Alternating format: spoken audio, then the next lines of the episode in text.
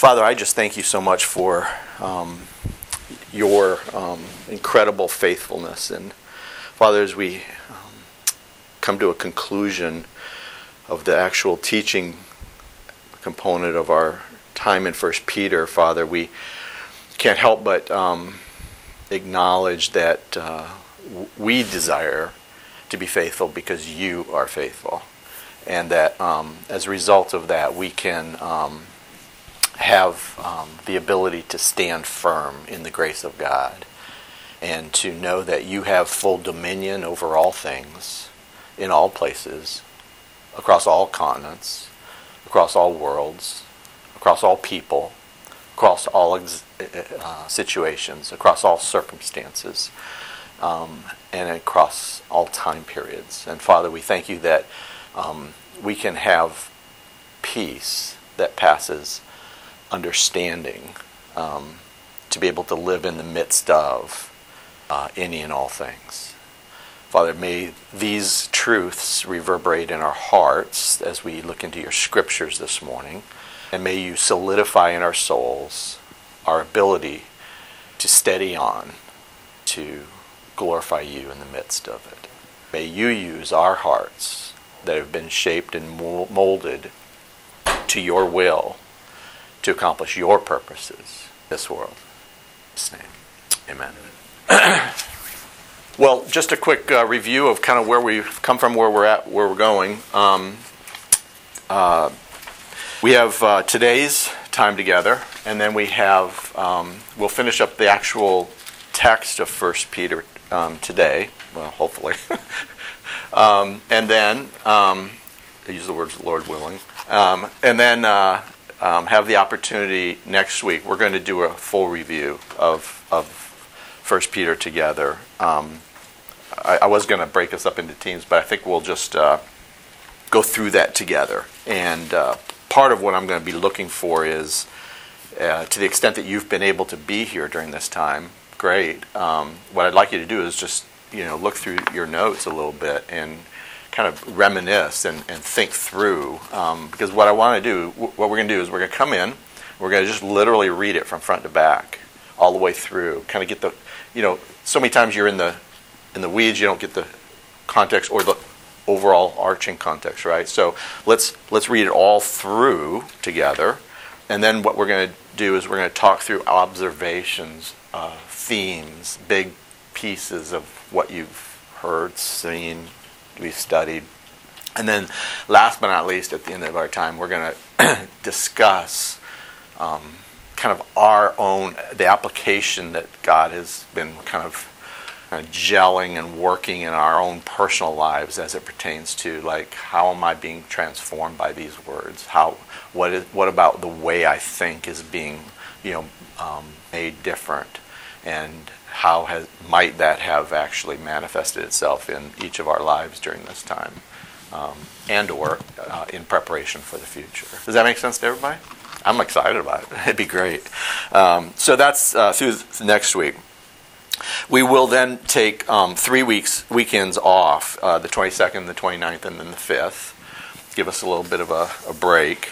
And then um, we will start up with second peter in January on January 12th. Uh, D- David and I have literally taken every little segment of time and uh, figured out how we will get Second Peter up and down and finished before the summer break. Um, huh? What happened? I always am very hopeful, and he's the pessimist. The problem is he's more of a realist. but uh, I will fulfill my end of the bargain. How's that?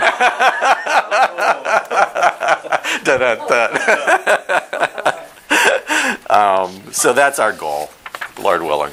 And uh, since we're starting up Second Peter after the um, in in the new year, um, I just encourage you all to also invite other people, and, and to the extent that you are able to encourage other people to be involved in you know the Equip Hour.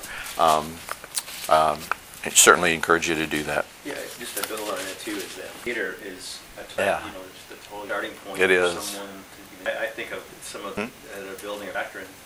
it is that. It's like how to how to understand and and uh, um, clearly see uh, false doctrine, and so it's like really jugular to um, one's faith in Christ. So, any other thoughts on that? Um, well, good.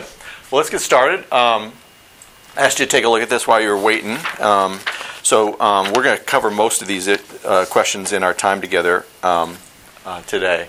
So we are in the closing time. Our, our, time today will be looking at 12 verses 12 through 14 of chapter 5. So if you want to turn there, that'd be great. Um, and uh, uh, finish that up. Um, so I want to uh, I want to bridge from where um, uh, David left off last time, and uh, as a result, um, I'd like to uh, turn your attention to what he covered in our time before. Uh, let's go to chapter uh, 5, verses um, 5 through 11. And in this section, um, if you remember, um, Dave took a couple of weeks and um, went through um, eight different uh, really outcomes um, I'll, I'll, I'll, suggest seven outcomes in one kind of holistic, overall, arching outcome, um, which um, uh, really, I think, crystallize, you know, some of the purposes that God has for us in in going through trials and and suffering. And uh, let's start in verse five. Verse five, and uh, uh, here in verse, the beginning of verse 5, what we see is he says, You younger men, likewise, be subject to your elders. And so this first one we saw was this outcome of um, submission.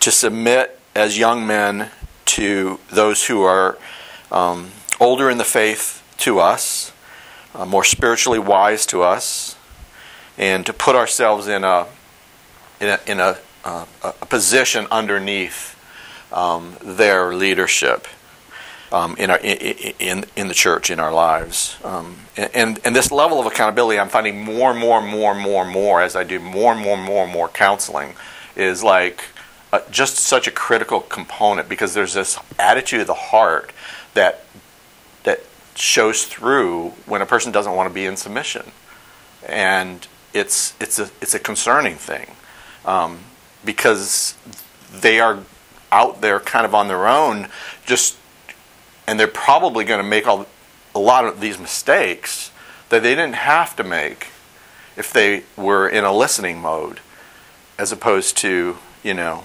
thinking that they're independent mode. And it's just a uh, just a sidebar comment on that because I just feel like you know the the book the, the book of Proverbs is just so replete with like um, listen listen. Listen to the counsel. Listen to wise counselors. Listen to your counselors. You know, listen to those who you believe are, are godly around you. Um, let them speak into your life. Um, and so, I, I, just to comment on that. Second is uh, he goes on to say, um, and all of you clothe yourselves with humility towards one another, for the God is opposed to the proud, but gives grace to the humble. Humble yourselves under the mighty hand of God, that he may exalt you at the proper time. And so the second one here is um, humility. Humility. And uh, it's, it's building on the first one, but it's taking it to another level. And this just statement, or I guess it's a quote, if you would God is opposed to the proud, but gives grace to the humble. Um, you know, when when I think about my life and my uh, things where God has had to break me personally, it's it's in the brokenness where I find the presence of God, and He doesn't. He He says He doesn't dwell any place but the third heaven and um, those who who are broken. And so I want to. I want. I don't want brokenness to be a milestone in my life. I want brokenness to be um, the part of the way I live in my life. Um, because I want to dwell with God. I want to experience His uh, intimacy with Him, His presence on a day by day, moment by moment basis. And I, I've just concluded so many times now that like I can't. If I'm not in that state of mind, if I'm, I'm not in that place, then then I'm not experiencing, you know, the presence of God like I really could or should. Um, and he says when we're in that state, he's going to lift us up. Um, he's going to lift us up. And uh, the next one here is uh, self control. Uh, self control. Look at the beginning of verse 8. He says, Be of sober spirit, be on the alert. Um, you could call it soberness, you could call it alertness, you could call it drinking the coffee. You could you could call it a few different things, right? But it's it's really the self control. It's it's it's a discipline of heart and mind that keeps one's focus in the game, if you would, um, and and is I'll call it self awareness. It's it's what's happening around me from a spiritual dimension of what God God's doing. I, the way I always try to get to this place is asking myself the question in any given moment, any given time, like where's God in all this? Where's God in all this? Like there's something I'm, I might be missing. Like what's happening? Um, does that make sense? Like like to to ask myself that question. Um, 8b. Um, he says, Your adversary, the devil, prowls around like a roaring lion seeking someone to devour. Uh, to devour. So, this concept of vigilance or um, keeping aware of what the adversary is doing, the enemy is doing at all times, having that mindset of, of watching, you know, all the time. You know, I, uh, this, this concept of vigilance is, is uh, give you an example of that. Um, what it's not, and and because it's not, it could be a good thing. But I, and I'll bring that out later. But our dog is, uh, um, oh, gosh, border uh, border collie, and just a really big one. And uh, um, when when I have a ball, if I have a ball in my hand, there is no other thing that that dog is focused on. I move the dog here, his head goes, her head goes here. I go here, it goes there. I mean, I could do anything anything around that dog could be happening. There is no taking her eyes off of that ball wherever it goes. And, uh, you know, on one hand, you know, uh, she's vigilant about the ball. On the other hand, it's like she's lost it completely about all the things around her that's happening. Um, so don't give her a command while she's got while you got the ball in her to do something else. Um, and same way, you know, uh, you know, do we have our eye on the ball, you know, from the standpoint of what really matters most and uh, in our lives? So then he goes on to say, verse nine, but resist him, firm in your faith, knowing that the same experiences of suffering are being accomplished by your brethren who are in the world. First of all, what what a great um, what a great um, thing to to know that I'm not alone in the things I'm going through in in my life for, for Christ. Um, what a great thing to know that there are others around the world this day who are navigating the exact same thing that I'm going through. You know, Paul says in Corinthians, he says that um, no temptation, no trial has undertaken but such that God is faithful, and He will with that give you a way to escape. But He's saying, like all others have gone through the same thing you're going through. Um, and that, that to me gives me um, confidence and strength. But he says, uh, resist him. Any thoughts about like this resisting? What, what does that look like, do you think? What are just some ways that you resist the adversary? Okay? Yes, very much so. Thank you, Mary. I mean, I think that's a key thing is to, you know, um, Paul talks about in 1 Corinthians 10 is like take every thought captive like right i always find these like loose thoughts going out here like you know it's like whoa that's not a good one you know better button that one down and you know put it back in the you know in, in where it should be um, uh, so that's a really good one but but the other one too that you brought up which is um, just you know going through scripture because scripture are the promises of god right Moody, yeah, help you uh, orient your thoughts around spiritual things. Good. Any other thoughts? Yep. Just text or calls that he makes today. Yep. Exactly. No, no. You have one another's backs. I know for myself, like I'm, in a number of counseling setting, sessions, and like one of my key things is like if you start to think wrongly, like you you call me, you know, call call my phone right now. You know, it doesn't matter when it is. Like let's talk. You know, um, let's have a conversation about it. Um, just God's faithfulness, steadfastness of just, and it just beared you through something that you, you, never saw. You wanted to do, what you wanted to do verbally, mentally, and amen. So it's it's that. Yeah. But yeah. So. Yeah. Well, we're going to talk more about that today. I, I actually want to give you five ways to stand firm in your life. Um, so we'll talk more about that. Um, and he enters into verse 10 where he says, And after you have suffered for a little, um, the God of all grace, who called you to his eternal glory in Christ, will himself perfect, confirm, strengthen, establish you. So this is that incredible hope. You know, this, this, this jumps back to, you know, chapter 1, you know, where he talks about our living hope. He says he will do this after you've suffered only a little while. That to me is great hope. It's great hope. I mean, if I, I have no line of sight to when this is going to finish, um, I, I, tend will tend to kind of lose my my hope. But yet, um, he says it's only a little while, and he said, and he reiterated that if you remember in in chapter one, and he says that the process here is going to complete us, re- equip us, restore us, confirm us, establish us, build us up, strengthen us, bring us to full maturity, and and and complete us. That's those are kind of the fulfillment components of what it means to go through and become more like Christ. That's really what he's saying, right? And then he finishes number um, eight here, which is really we said is kind of an overall arching stone that that is all inclusive in our lives in verse 11 where he says uh, as a result of this as, uh, if i were to add in right as a result of this okay to him be the dominion forever and ever amen so, this concept of dominion, let me just touch on it for a second um, and uh, have you take a look at a couple verses here that I think were, are valuable.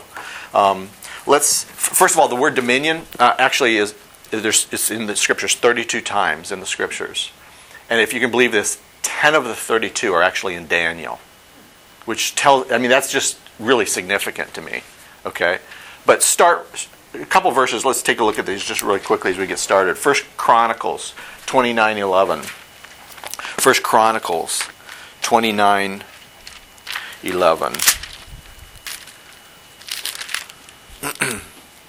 Somebody read that out loud. Yours, Lord, is the greatness and the power and the glory and the majesty and the splendor, for everything in heaven and earth is yours. Yours, Lord, is the kingdom, or exalted as head over all. Amen. Yours is the dominion, O Lord, and you are exalted as head over all. You are great, your power, your glory, your victory, your majesty, and it's the, indeed everything that's in the heavens and earth. Um, too many times we forget this. Too many times we forget that God is is is is, almighty, if you would. Um, to Daniel, Daniel seven fourteen. Daniel seven fourteen. Let us remember the end. 714, anybody? Then to him was given dominion to all peoples, nations, and languages. Dominion is an everlasting dominion, not pass away, and his kingdom one, which shall not. And then 27, David. Then the kingdoms and dominion and the greatness of the kingdoms under the whole heaven shall be given to the people. I. His kingdom is an everlasting kingdom. All dominions shall serve and obey. Amen. So this is the dominion of God. It is all pervasive. It is all. Uh, it is across all things. It is across everything, and He is the one who is architecting and building His kingdom. Remember, He said, "Like I'm going to do this, and nobody's going to stop me." And you know, I love the uh, Old Testament passages. Nothing can thwart the hand of God. Nothing can thwart the hand of God. Nothing. And so we we need to remember this as we you know, as we break out at the end of this, these seven here and, and the whole book, you know, in, in worship, um, it is um, reiterating, go back to 1 Peter, it's reiterating what he says in chapter 4, verse 11, where he says, um, and through Jesus Christ, uh, so that in all things God may be glorified through Jesus Christ. And then he says again, to whom belongs, and he adds, the glory and the dominion forever and ever. Amen. So let us not forget how important, you know, the dominion and the glory of God are in